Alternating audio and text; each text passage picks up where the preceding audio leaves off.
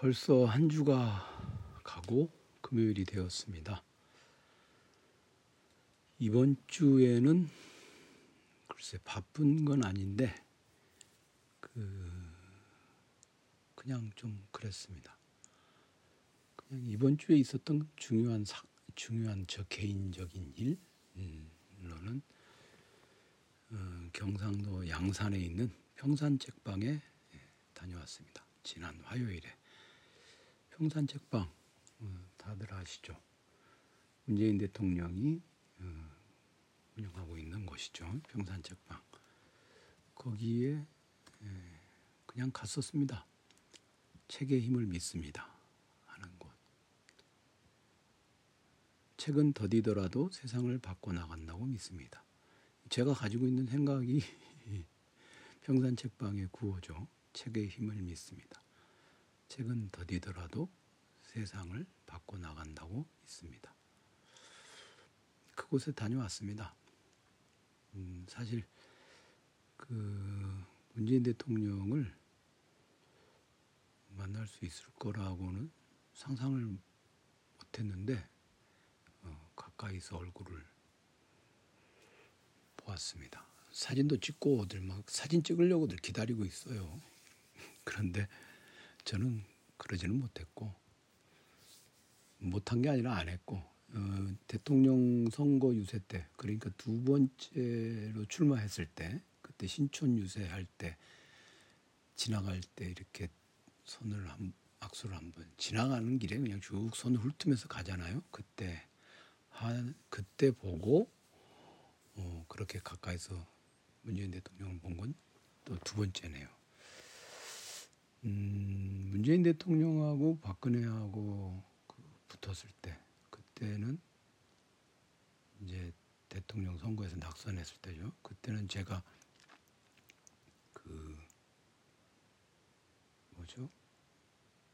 CBS 라디오에 출연하고 있을 텐데 그때 수요일에 대통령 선거가 있었고 목요일에 오전에 녹음을 하러 갔는데 CBS 라디오 편성국이 텅 비어 있었어요. 그래서 사람들이 다 맹해갖고 다 사라져버린 그런 황량한 장면을 대통령 선거 다음 날 언론기관에 가본 게 제 경험이 이제 그게 처음이었는데 그 뒤로 또 없었고 지금은 이제 그런 라디오나 이런 데 이제 출연하지 않으니까. CBS 라디오에 이제 김현정의 뉴스쇼인가요? 그 사람은 좀 못마땅한데 어쨌든 제가 알기로 CBS 프로듀서들은 김현정 빼고는 다 그때 문재인 대통령 편이었던 것 같은데 어쨌든 그랬습니다. 제가 이제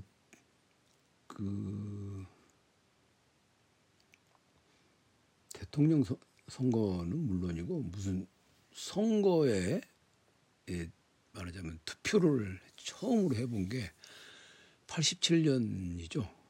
그때 이제 노태우가 대통령이 되던 그 선거 87년 12월이죠. 이렇게 찾아보니까 87년 12월 16일에 실시된 13대 대통령 선거. 그게 제가 처음 그때 투표를 했던 것 같아요.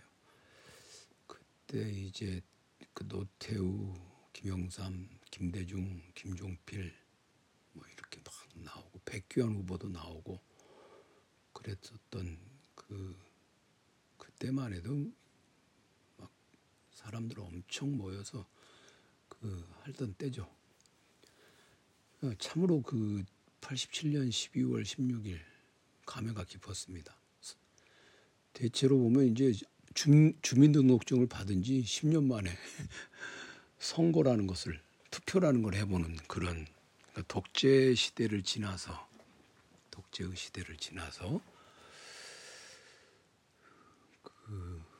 지나고 나니까 30살이 거의 다 된 그 나이에 그 대통령이든 뭐든 그걸 했다는 게 참으로 어이없고 한심한 일이었잖아요. 그렇죠. 역대로.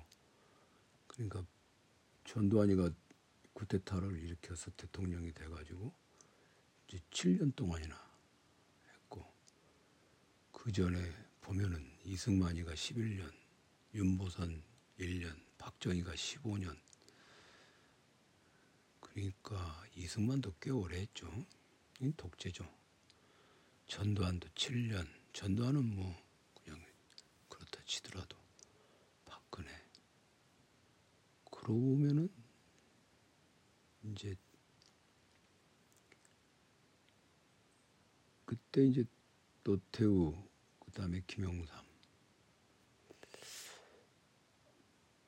여튼 제대로 된 대통령이 이제 되기 시작한 건 저는 사실 김영삼 때부터라고 봐요. 근데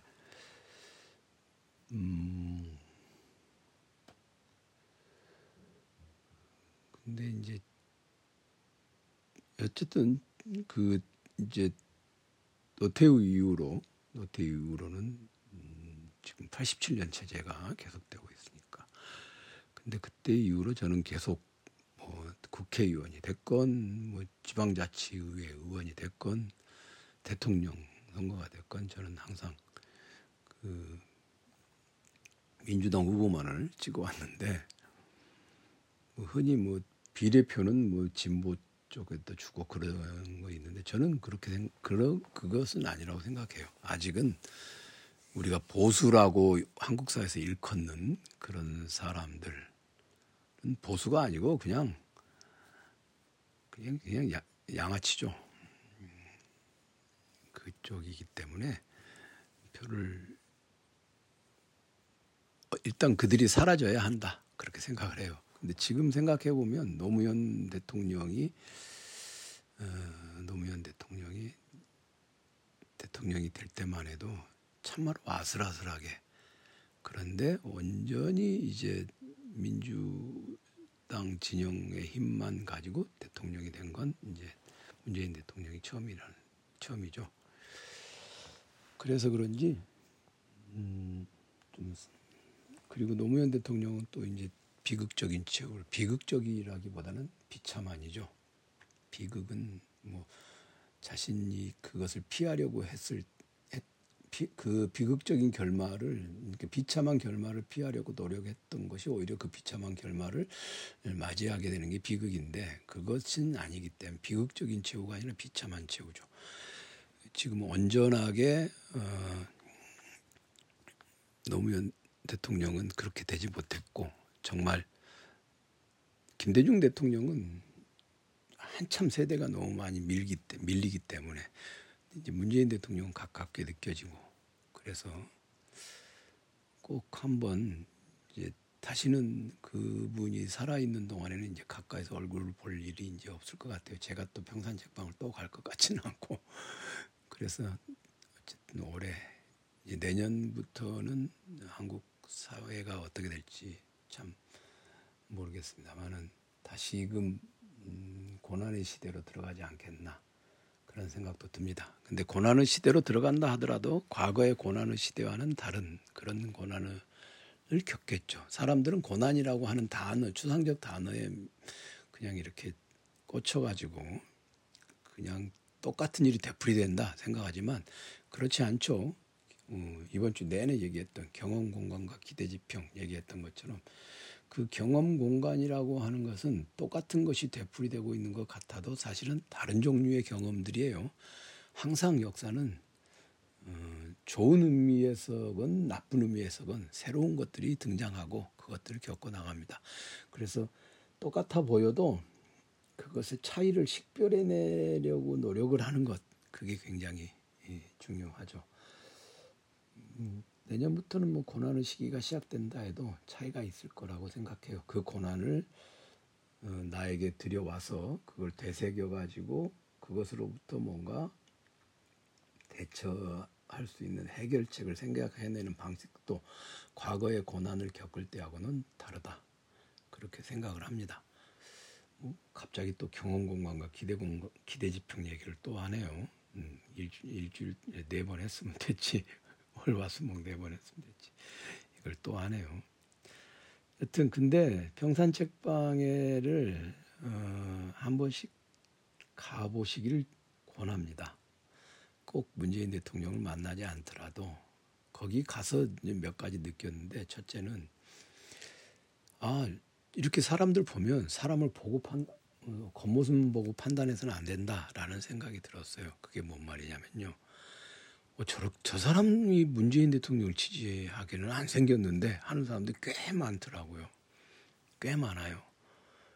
그러니까 이렇게 보니까 이제 문재인 대통령하고 사진을 찍으려고 그 오후 4시쯤 그 문재인 대통령이 평산책방으로 나오셨는데, 계속 제가 갔을 때부터 계속 기다리고 있던 분이 있는데, 어떤 할아버지인데 따님하고 같이 온 것 같아. 근데 그 따님의 아이를 안고 있어. 할아버지가 그 애기 안는 띠 있잖아요. 띠를 두르고 이렇게 품고 있는데 계속 앉아있는 거예요. 근데 우리가 그러잖아요. 할아버지는 문재인 지지 안 할 거다, 노인들은. 근데 그렇지 않더라고요. 의외로 그런 분들이 많았고, 그다음에 젊은 20대 학생들도 꽤 많았고요. 근데 저는 권해드리는데 20대 자녀가 있는 분들은 꼭 그 자녀와 함께 그 가보시길 권합니다. 그게 일종의 굉장히 중요한 그 시대에, 우리가 살아가고 있는 시대에, 저는 그런 경험이 없었거든요. 내가 지지했던 대통령을 이렇게 이 살아있고, 내가 투표를 해서 그가 대통령이 되었고, 그 다음에 형편없는 지지율도 아니고 한국 사회에서는 참으로 보기 드문 그런 지지율을 유지한 상태에서 퇴임을 하고, 그리고 여전히 많은 사람에게 그렇게 존경, 존중 받는 그런 사람을 있다는 것, 이것 자체가 한국 사회에서는 굉장히 큰 그 자산입니다. 그런 경험을, 그리고 저 사람이 자기 그 원래 살던 곳은 아니지만 어쨌든 그 지역에 가서 책방을 하고 있고 사람들을 만나고 있다.